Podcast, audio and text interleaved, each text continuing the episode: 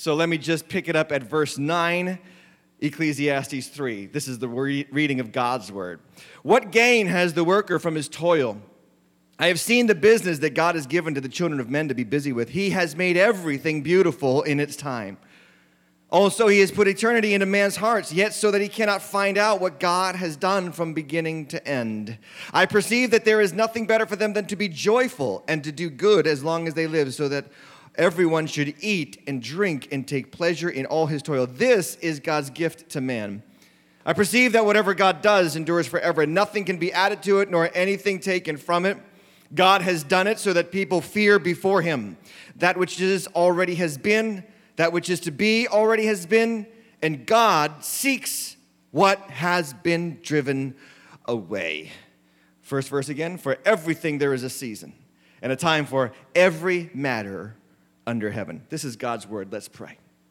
Father, thank you for these moments that we have to say time out to work, time out to school, time out to recreation, to say, Speak, Father. And as we gather in this room as your children, we acknowledge that today we need you. We need guidance, we need direction, we need your voice in our ears. I pray that the Holy Spirit will guide, guide and govern this entire time together.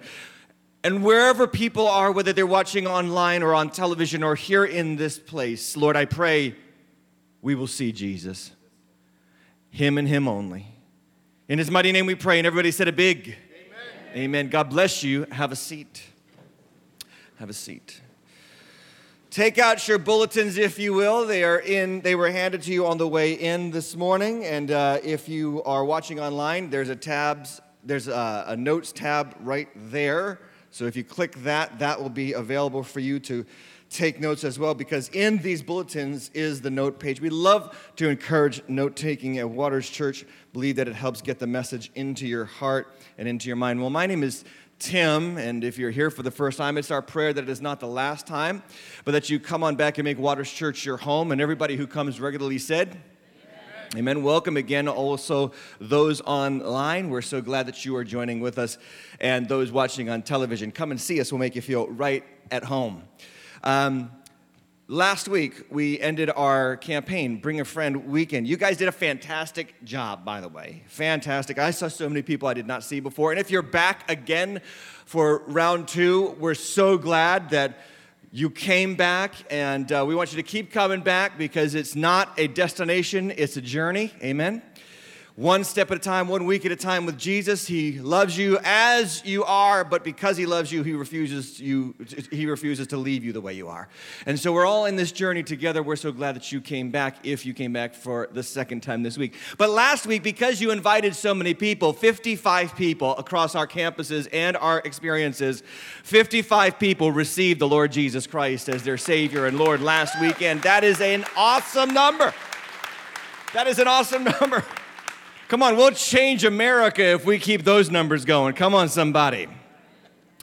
Are you awake for service? Because I need, I need more feedback than that. I am very insecure. I am very insecure. Okay. Um, so 55 people. Now, we do that campaign, uh, Bring Your Own Buddy uh, campaign, not to just say, okay, you did it, now forget it, but to get you in the habit of inviting people. So I invited more people this past week than I did all during the campaign. It just happened that way. It's not like I planned it or tried it, but just sometimes you have a good week where you can get some invitations and sometimes you can't. But it's so important that we continue to have this lifestyle of come and see um, evangelism, come and see uh, sharing your faith. It's not forcing it on anybody and it's not debating anybody, it's just inviting somebody. And you never know what an invitation will do. Amen? Okay, so week two, the emptiness experiment. And, and here's the title of the message When Life is for the Birds.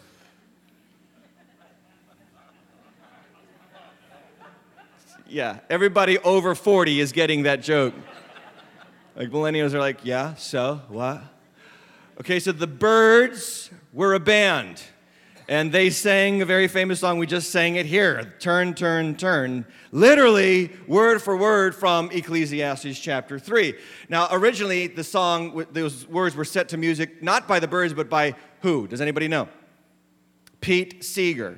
So Pete Seeger put them to words, then the Byrds made a song and put it on their album. Actually rose, I think, to number one on the Billboard charts in its day, and uh, is still playing on the radio um, to this day. But I just thought about the fact that it's literally word for word, and I thought, you know, there's a whole lot of laws out there about copyright. and I'm just thinking, where, when do we give God, you know, royalties? Come on, somebody. Like, but it is is a beautiful song because they are beautiful words. They resonate with us. And Solomon has been writing this book. He writes this book. We talked about this last week at the, uh, at the, at the end of his life, and the sun is kind of setting on him. In his first years, he writes Song of Solomon, this romantic and somewhat, actually not somewhat, very erotic love poem to his beloved in his younger days he then has kids and he writes Proverbs uh, to his son in his middle age years. And then he gets to the end of his life and he looks back and he says, Well, what, what's it all for? What's it all about? And that's where you're going to get at some point. If you haven't gotten there already, we'll take copious notes during this series because I guarantee you will get there. You will get there. You will get to the point where you think, you know, what is my life really for? You know, just thinking about my, my own existence, and I was thinking yesterday, I was on Twitter and I was scrolling through my feed, and there was somebody on Twitter. Sometimes I'm amazed at what people put on, on Twitter, like with their personal issues. And there was this guy, and I, I, I don't even know, I don't follow him. Somebody else that I follow follows him, and I saw it, and his Twitter, his, his, his update or his status was, My life is a sham. I moved to LA trying to follow my dreams. My wife has lost everything that's precious to her. I don't know why I'm here. What is the point of my existence? And I was just like shocked. I was like, first off, I don't know if Twitter is the vehicle through which you want to explore that. I don't, I don't know if you want to put that in front of everybody to chime in on because I don't think you're going to get the great answers back. Just, just my opinion. And so I think, though, that the guy kind of encapsulates life. At some point, you're going to get to that moment that you just ask yourself, why, why? What is it for? And so we talked about this last week that without God, life is empty. And, and when, you, when you put the big rock in first, the big rock being Jesus, when He's first, the other things of your life center around Him, revolve around Him. And I talk about, and I think about this that some of us have to have a, a Copernican revolution in our lives. A Copernican revolution. What's a Copernican revolution? Well, Copernicus was the first guy to come along and say, hey, the earth is not the center of the universe. The earth is not the center of our solar system. It's actually the sun, and the earth revolves around the sun. And so the Copernican, the Copernican revolution is when you realize that you're not the center of the universe. When you realize that you're not the be all end all, and life is not really all about you and you actually are created to revolve around Jesus. Amen. You see, it's, a, it's a beautiful place to be when God is the center and the foundation of your life. That's what God wants for you. Even the way He structured the solar system is testifying to how we should live. Beautiful. So, without God, life is, last week, what? Empty. Thank you for answering so confidently. but I was thinking about like just saying God is in my life. Well, there's a lot of people who aren't even Christians who say that. So we're not going to just talk about God in the general sense. I don't want to say God, like this general vague idea of a higher power. A lot of people believe in a higher power, but they don't believe in the scriptures and the God of the Bible as it is revealed, as He is revealed. And so, what is precious about your scriptures, what is precious about this book, is that this book is the collection of books written by sages, wise men, prophets, leaders, poets, kings, and paupers over 1,500 years of history in human history, pointing to one being being over all and above all, and yet choosing to reveal himself to us. That's what the Bible is. The Bible is about Jesus. The Bible is about God becoming flesh and leading us back to Him. And so the Bible does not give us the opportunity to have this vague belief in God, this enigmatic, ethereal perspective. There are specifics. So I thought let's continue this series by not just saying, well, with God, life is full, but let's answer this question What aspects of God make life full? What aspects, what about God makes my life full? And I thought, here's the answer. Number one, that Solomon's going to give us is the sovereignty of God. This is, there's no place to fill this in your notes. Just stay with me for a moment. The sovereignty of God. Somebody say sovereignty. Sovereignty means that God is absolutely above all and in control. That there is nothing in your life that does not happen without Him being in charge of it. Now, understand it does not mean that God necessarily makes everything happen in your life. It actually doesn't mean that at all. It means that God is over it. He sees from heaven. Even in this passage, we're going to see right off the bat that Solomon gets to that very quickly. Because in verse 1, he says, For everything there's a season, a time for every matter, what? Under heaven. So God has this perspective, and God is over your life from beginning to end. In fact, even from before where you thought you began. Because the scripture talks about the fact that before we were in the womb, God knew us. Before you were, there's this great debate pro life, pro choice. Well, does life begin at birth or does life begin at conception? No, life begins before conception. God sees you before you're conceived. There's no such thing, listen, as an illegitimate child. There's plenty of illegitimate parents, but not a single person is an accident. Not a single person is a mistake. Not a single human being is a secondary thought. You are precious to God. And so, what you have to understand is there is something about this God that, that is wonderfully comforting. He makes our, our lives full because He's sovereign over the events that we experience. And then, for the next seven verses of Ecclesiastes 3, Solomon takes us on what I call the, the ride of extremes, exploring the spectrum of extremes. He begins with birth and death.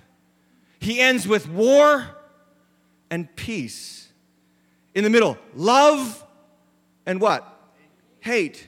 Gathering stones, casting away. What, does that mean? That's a, it's a Hebrew euphemism for friendship. In other words, he's saying there's a time where you're going to make new friends, and then there's going to be a time where you're going to have to say goodbye to friends. And keeping and gathering, and sowing and tearing, and healing and even killing. And if you look at the text, as I did, you realize that half the list, there's 14 corollaries, there's 14 sets of opposite extremes, 14 sets. Double the number seven, so there's something to it there. And what Solomon is saying is that this is what our lives look like. Um, on one side of the extremes is things that we love, like love, like peace, like birth, love these things. But then on the other side of the spectrum are the things that we absolutely don't love. We hate these things, like hate and war and killing. Who likes those things? Psychos like those things, right? And so here's, here's what he's saying like life is going to fill you with a lot of things from extreme to extreme. And, and the other thing that you need to understand is why is there extremes and why are they set against each other? Because these are merisms. These are merisms. The theological word for these is merisms. That's what you go to seminary for, to learn a word that nobody cares about. There you go.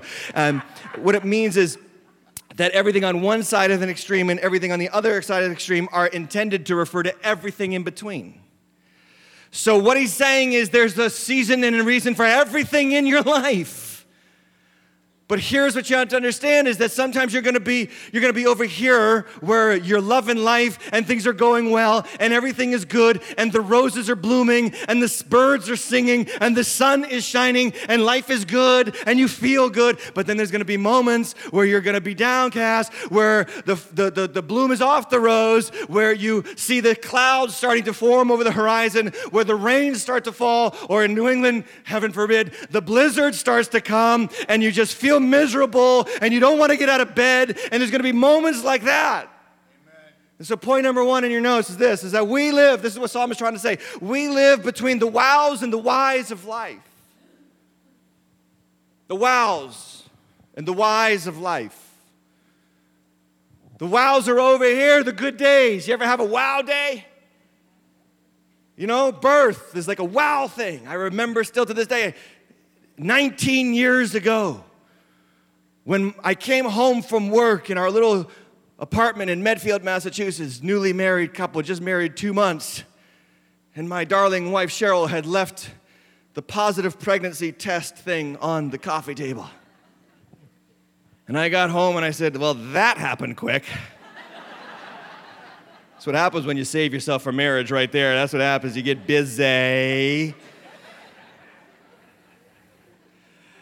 So I just like looked at it and I just, I remember this day, I just sat down and I looked at it and I stared at it. I still remember where I was seated. And what I thought, the first thought that came to my mind was, wow,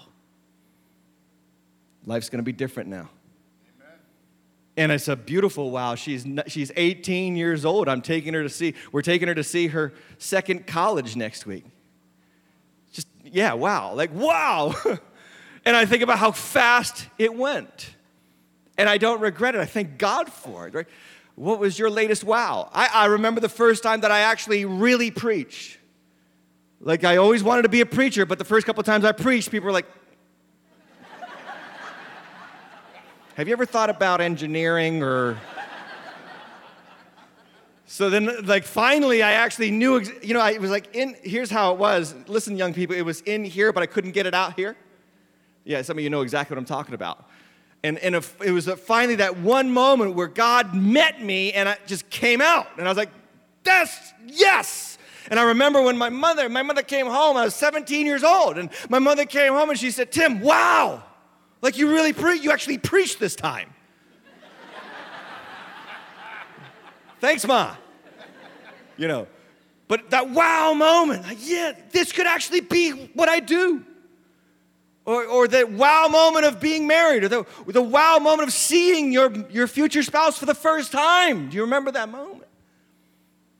And then, if we're honest, life doesn't stay wow. It'll bring us over to the whys. Why did the marriage end? What could we have done better? Why am I not married? Why am I not with somebody? Why did they have to die? The whys. I'm a minister of the gospel of Jesus Christ. I'm a pastor that brings me to the extremes. I'm on a regular guided tour of the wows and the whys of your lives. I'm at the altar when people lovingly stare into each other's eyes and actually believe that the person they are looking at will never let them down. And I'm there reciting the vows with them. So full of hope, so full of promise, so full of wow. But then I've also been to the bedside of the person crossing the threshold of death. I've prayed with people on their deathbeds to receive Jesus. I've watched as a physical human body goes from pinkish, peachish hue to ashen gray. And the heart stops and the breath stops. I've been there. And, and I've always had this thought about that moment, like when I see that happen. I say to myself, now they know. Like, it, they, they could have no education, they could be the, the most foolish person in, in human history, but the moment that happens, now they know. And I've been there when wives have had to say goodbye to fathers of young children and parents have had to say goodbye to their, their drug overdose child. And people are filled with whys. Life will give you wows. Life will give you whys. And, and, and Solomon is, is probably is just trying to say, look, don't get too high on the wows and don't get too low on the whys, because you're gonna live a lot of these things, and there's a, there's a time and there's a season for them. And if you're not careful, you will slip into depression because here's what I notice is that we spend a heck of a lot more time concentrating on the whys than celebrating the wows. How many know that you can begin your day with a wow and end it with a why? How many know you can begin your church experience with a wow and end it with a why? Hopefully, that's not what happens at Waters Church, but. How many know you can begin your marriage with a wow and end it with a why? You can begin your parenting with a wow and then end up with nothing but whys. And you can live your life on this extreme bounce back. Like God wants to bring you to the good things, He wants to bring you to the things that give you joy and peace and hope. But if you don't have Him in your life, you're going to be negatively, gravitationally pulled into the whys of your life continually. And this is what Solomon is saying in chapter 3. He's bouncing back, by the way. He keeps going over the sun and under the sun. We talked about this. Ecclesiastes is hard to read because at one moment he's over the sun, and then at other moments he's under the sun. Over the sun, life with God. Under the sun, life without God in the mix. And he spends a considerable time in chapters 3 and 4 exploring the whys under the sun. Verse 16, look. Moreover, I saw what? Under the sun. What did he see? He saw in the place of justice there was wickedness, in the place of righteousness there was wickedness. Is this not one of our cultural conversations right now? Where's the justice? Now, there's a lot of talk this week about Amber Guyger. She got 10 years in prison, an off duty police officer who was cheating on her husband. Cheating, I'm sorry, in an affair with a married man. Sorry, she wasn't married. In an affair with a married man, and she was on the telephone with this man she was having an affair with after a 13 and a half hour shift. Distracted by whatever was going on on the phone, she went to the wrong level of her apartment building, walked into the wrong building, walked into the wrong apartment, and saw a black man sitting on a couch and assumed he was an intruder and shot him dead. And the judgment came down 10 years. Justice in the place of wickedness, but even now there's conversations. Was it long enough? Was it righteous? Where's the righteous? Where's the justice? This is the conversation we are having right now. And then he goes on in verse 18. He said, I said in my heart with regard to the children of men that God is testing them to see that they, are so, they themselves are but beasts. If you've got your notes out, underline they themselves. Understand what Solomon is saying. He's not saying that we are beasts, he's saying that we to ourselves are just like animals. If God is not in the mix, we become animalistic. If God is not in the mix, we become crazy. G.K. Chesterton famously said, You'll hear me say this all the time if men do not believe in God, they do not believe in nothing, they believe in anything. When we don't have God in our lives, we become just like the animals. And you look at the news, and it just takes you a few moments to scroll up in your Facebook feed to say, Why are people like that? Why are they so nasty? Why, this, why is there such vitriol for people who vote differently than us?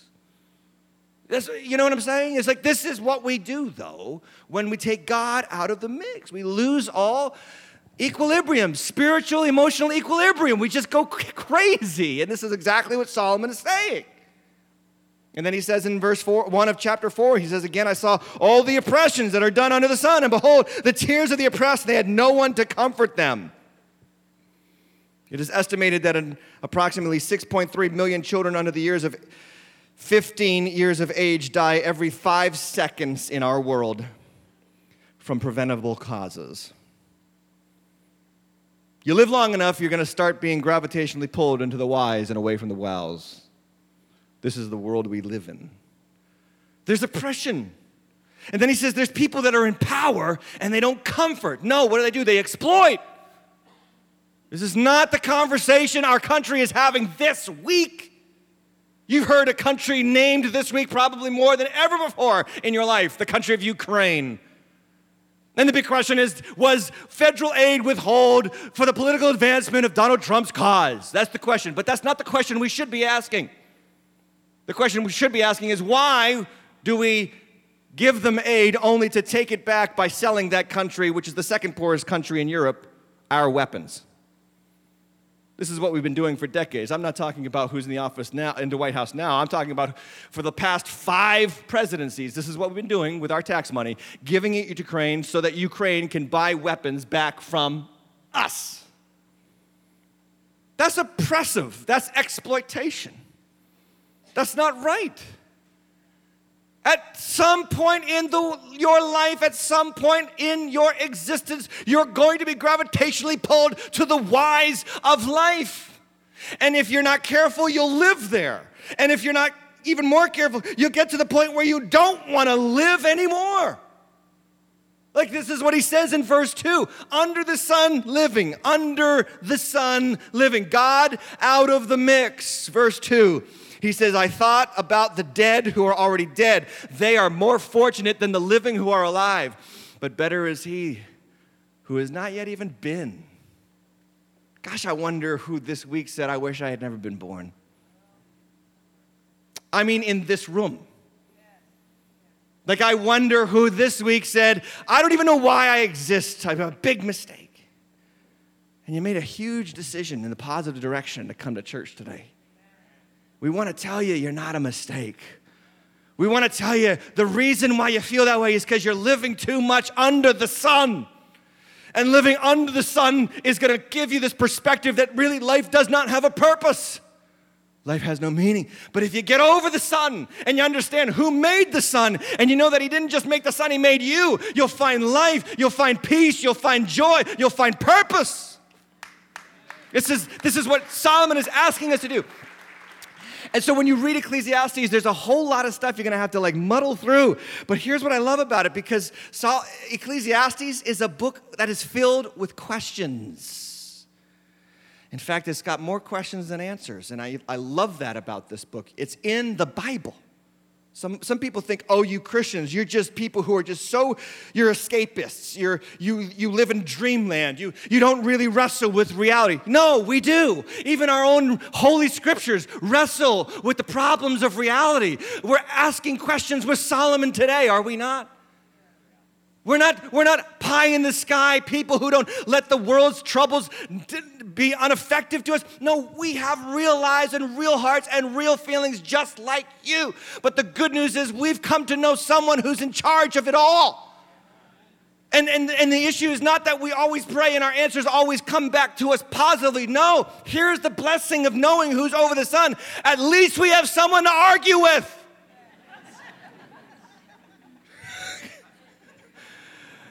Least there's someone listening when we're complaining. And he's not up there saying, How dare you? He's up there saying, Exactly. And this is why my son bore those sins on the cross. Because we do not serve a God who is distant and disconnected. We serve a God who came and inhabited our world and slept with us and lived with us and ate with us and walked with us and suffered with us and died for us. There is nothing you will ever feel in your life that the God in heaven is not already intimately familiar with himself. It's the beauty of the incarnation. But the gravitational pull brings us to the whys. And so Solomon gets to verse 9 of chapter 3 and he says, What is it all for? That's the question, really. Is literally what gain has the worker from his toil, but he's saying, What's it all for? Why am I doing this? Life under the sun. Point number two. With God, there's a season for it. So he brings us over the sun. He gives us a glimpse and he says, Listen, this is how you got to see it. This is how you got to see whatever you're in right now, there's a season. It's a season. Somebody say season for me. Now, we in New England, understand seasons. Amen, somebody. We are currently in autumn part two, right? Autumn part two comes right after summer part three. Summer part three comes after autumn part one, which is right after summer part two, which contains a why do I live here part summer, right? That two days in July that are rainy and 65 degrees, and you're wondering, what the heck am I doing here, right? And we're on our way to winter part one, which should be here by the end of the service. Come on, somebody. Here, here, here's the thing about us, here's the thing about New Englanders we understand seasons. And what gets us through the winters is the prospect of spring. We know it's not going to last. When there's three feet on the ground of snow, right? We think, yeah, is it really going to happen? But it does every year. Every year, spring shows up right on time on July 1st.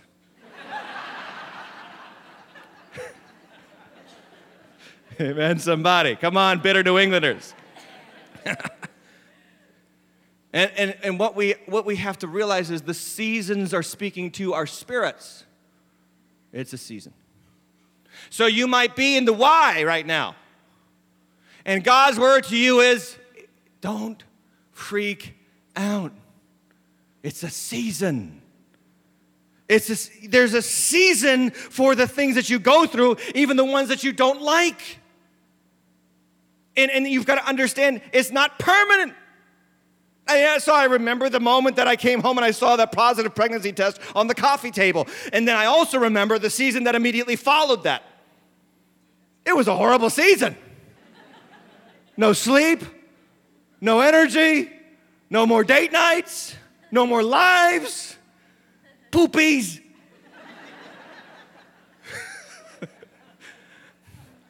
Late night trips to the emergency room because they swallowed a dime. True story. I remember the, very, the, the, third day we had Olivia home from the hospital after she was born. We, she came down with a mild case of jaundice. We were in the hospital in the emergency room. I'll never forget. We walk in with this little baby, and there was a line of five people in front of us. And I remember this to this day that all five people looked behind us and said, No, no, you go first. You go first. Like they understood this is a tough season. Let them go. no sleep, no time, no money. But payoff, baby payoff is coming when they have children and I can give them chocolate at 10 p.m. Amen. Come on, somebody. He's coming back. Seasons. I want you to write this down. Embrace this moment as a season, not a station. You got to stay away from a station mentality because it's not a station, it's a season. Some of you are waiting to find the one. Well, you don't need to find the one, you need to find a one. But most importantly, you need to realize this is a season, not a station. Don't tell yourself, well, I'll never be married. Well, I'll never do that. Well, I'll never get that job. Some of you, you go out for three interviews, you get rejected by three interviews, and you think, I'll never get a job. That's station mentality. Wrong. This is seasons. This is a season. It's going to come to an end. The best part about a season is it ends. Of course, the wild, the wild seasons end too. And it, it's not permanent. This is not God saying to you, Thus you shall be forevermore, that, and I am only happy that your dreams have finally failed you, right? That's never how it is with God. He brings us through. I remember one of the worst seasons of my life was my first job. My first job. I was physically and emotionally bullied at this job. I was the only outsider in a company that was all relatives, and they made me feel like an outsider every single time I stepped in the door. And I mean physically bullied, locked in closets, shoved into closets, and locked in there for hours while I was supposed to be working. And uh, mismanaged several times, and I remember going through it. And I'll never forget this is the blessing of a father and mother who fear the Lord. And I came home one day from work, and I was just so depressed, hanging my head because of how they treat me. And I'll never forget my father comes home, and this is a man who worked tireless 16 hour days every day of his life and he saw me depressed at the kitchen table. He said, What's wrong? And I said, Oh, they don't treat me right, Dad. They don't treat me right. And I'll never forget his kind and compassionate words. You know what he said to me? He said, Tim, grow up. He didn't coddle me. He didn't protect me. He didn't get on the phone and call the boss and try to fight my battles. You know what he did? He let the season serve me well. And I'll tell you something, it was one of the best seasons. I look back on that, I would not trade it for anything in the world because it taught me how to get through life when nobody liked me. It's a very freeing season when you're hated. Do you know why? Because when everybody hates you, you don't have to worry about what they think about you anymore. Now you can finally become the person that God wants you to be, regardless of what people think you should be. Some of you need to thank God for the gifts of those seasons. You need to thank God for the gift of the season of the person who's rejecting you. Thank you that you said no to me. Thank you that you rejected me. Thank you that you didn't give me the job because your no was a gift from God so that I could find the yes that was right for me. You need to you need to tell yourself it's a season and it's not a station. But number 2, there's a reason for it with God. Number 3, I'm sorry. There's a reason for it with God. And this is what Solomon is going to unpack for us so beautifully in verses 3 to 10. It's not just a season, there's a reason. He says, I've seen the business that God has given to men. And he's making everything what? Everything beautiful. Underline everything beautiful in its time. So this season is making you something beautiful. So stop telling yourself you're ugly. Stop telling yourself you're, you're, you're not good enough. Stop telling yourself you're a loser. You start telling yourself what the scripture says. You are being made more beautiful today. Even if I don't like it right now. Some of you are going through the deep cleansing work that hurts and scars and feels annoying on the flesh, but it's beautifying you. It's a, it's a spiritual chemical peel from Jesus. How do I know about these things? Because I'm married. Now, in the words of the great theologian Christina Aguilera, after all you put me through, you'd think I despise you, but in the end, I want to thank you because you made me that much stronger. So, three thoughts about this passage is he has made everything beautiful in his time. We already t- talked about that one. But number two, he has put eternity into men's hearts. He has put eternity into your heart. Here's what he means by that. He's, he's saying, You know this is true. You just need somebody to remind you. You just need to come to church every week so that pastor can remind you that it's a season and not a station. Because I'll forget about this too if I don't get to the Word of God.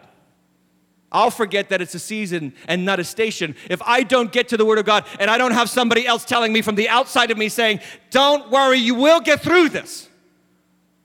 And you know it's true because inside, He has planted eternity in your heart. He's put something inside of you that resonates with what I'm saying is true.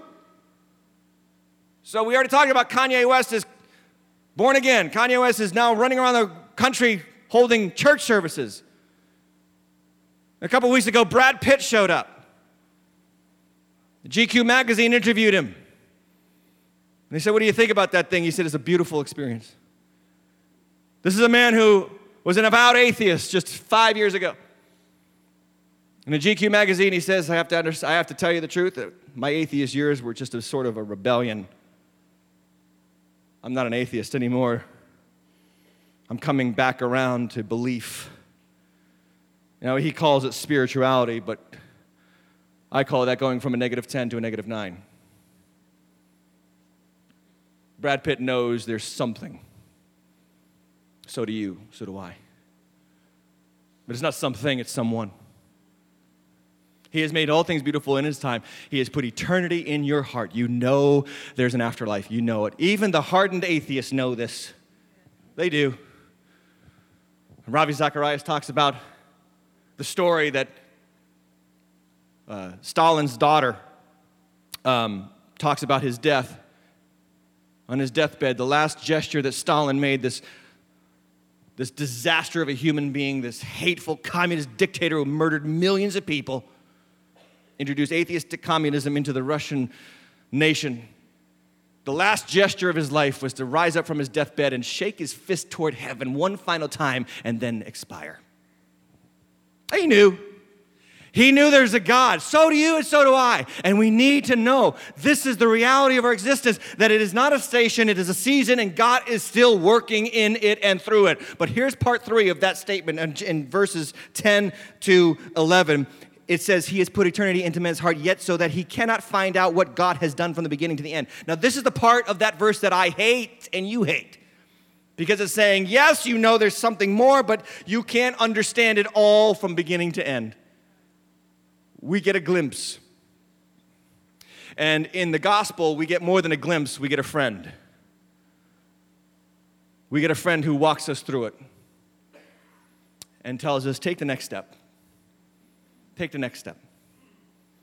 You're not going to understand the whole picture. It's like an oriental rug. You ever see a real oriental rug? I'm not talking about the cheap ones at Home Goods. I'm talking about the real ones. Like the $1,000 ones, like the $2,500 ones, where if you look on the top side, it's all decorative and beautiful, but if you flip it over, you'll see threads going everywhere and chaos and a mess. This is under the sun living. Life looks like a chaos. Life looks like a mess. Threads everywhere. Everything's shattered. Everything's torn. It doesn't look like it makes sense, but if you go to the other side of the rug, you see how all that chaos on the backside produces beauty on the top side. And your life is like that, and this world is like that. And God has taken all the chaos of under the sun living and He's trying to tie it all together. And He's successfully weaving it all together to make something beautiful in the end of time. He's coming back again, and all things will be made new. We will rejoice before Him because He has done it. And He's a master artisan. And so, verse 12, he says, I perceive that there is nothing better for them than to be joyful and do good as long as they live. That everyone should eat and drink and take pleasure in his toil. And this is God's gift to men. He's back to happiness, isn't he?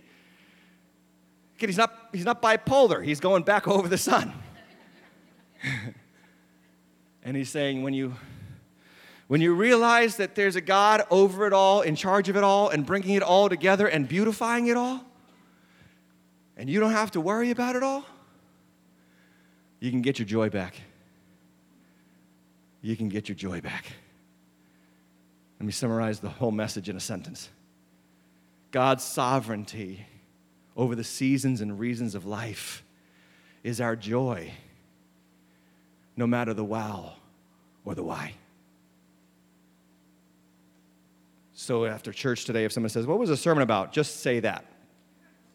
God's sovereignty, in other words, that He is in charge and He is in control over the seasons and the reasons of my life. This gives me great joy, no matter the wow or the why. He's sovereign, He's in charge. Amy Carmichael was a 19th century missionary to the people of India. And she was a sickly little girl, but she felt God say, Go ye. She heard those two words from God Go ye. And she left the comforts of Britain. She traveled to Japan and China, and she was a missionary for years. And she spent the last 55 years of her life in India, re- rescuing girls from sex trafficking in the Hindu temples. When she was a little girl, she was the only girl in her neighborhood with brown eyes. Everybody else had blue eyes, hazel eyes, or blue or green eyes. And she hated to be the outsider. And as a little girl, she went to church and they would say, if you ask God, he'll answer. So she would go up to her bed at night, every night, she would pray on her knees and she would say, God, give me blue eyes, like all the other girls in the neighborhood. Give me blue eyes. Please give me blue eyes. She would wake up and she would go straight to the mirror to see if God had answered her prayer. And alas, no. And her mother would talk about this that every morning for many years in her life, she would hear wailing and crying from the bathroom as Amy Carmichael found out that God had said no to the request for blue eyes. So she traveled to India as a missionary. Eventually, she would do this every day. She'd dress up in Hindu garb, wrap her face so that only her eyes could be seen. She would sneak into the temple and she would rescue girls who had been sex trafficked as young as 8 and 12. And she would rescue them. And over the course of 55 years, Amy Carmichael, in the name of Jesus, rescued over a thousand girls from sex trafficking. One day she was getting dressed up and she was wrapping herself up in the Hindu garb so that only her eyes could see through it. And she looked in her mirror and she saw that she had brown eyes and she realized that all the other Indian women had brown eyes. And if God had ever answered that prayer to give her blue eyes, she never would have fit in with the culture to rescue all those girls she found joy in the sovereignty of God, even when his sovereignty says no. So this week we were filled with the whys of Amber Guyger's murder of Botham Jean. And she was sentenced, and at the sentencing, Botham's younger brother, who was 17 at the time of the murder, got up on the witness stand. You've probably heard about this already, but maybe you've seen part of it, but you didn't hear the whole story of it. And at sentencing, they let the victim's family speak, and so Brandt Jean got up onto the witness stand and shocked the world. And this is what he said.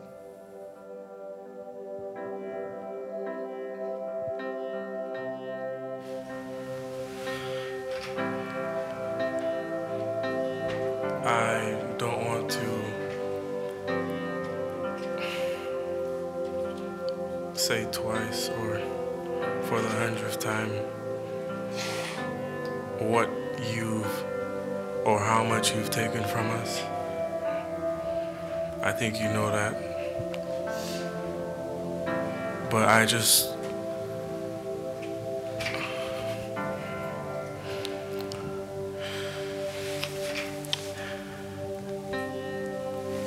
I hope you go to God with all what, all the guilt, all the thing, the bad things you may have done in the past. Each and every one of us may have done something that we're not supposed to do. If you truly are sorry, I know. I can speak for myself. I, I forgive you, and I know if you go to God and ask Him, He will forgive you.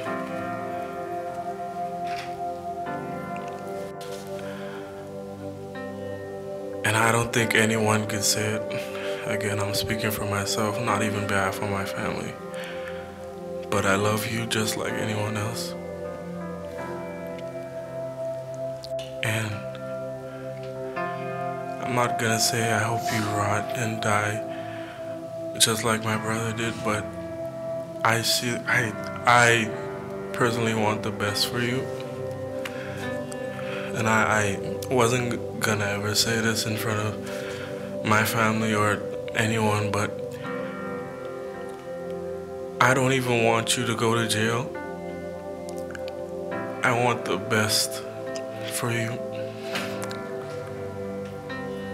Because I know that's what that's exactly what Botham would want you to do. And the best would be give your life to Christ. I'm not gonna say anything else. I think giving your life to Christ would be the best thing that Botham would want you to do. Again, I love you as a person. And I don't wish anything bad on you.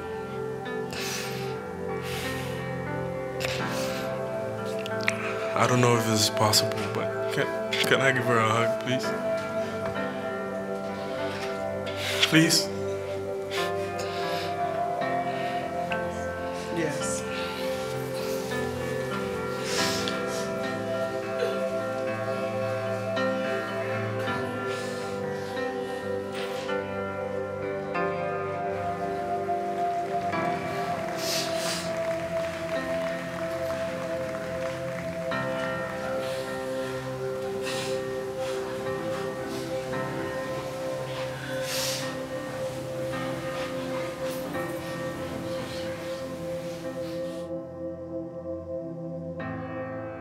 To embrace. There's a time for everything. And ladies and gentlemen, if we do not get in touch with who's over the sun, the people under the sun will never know peace.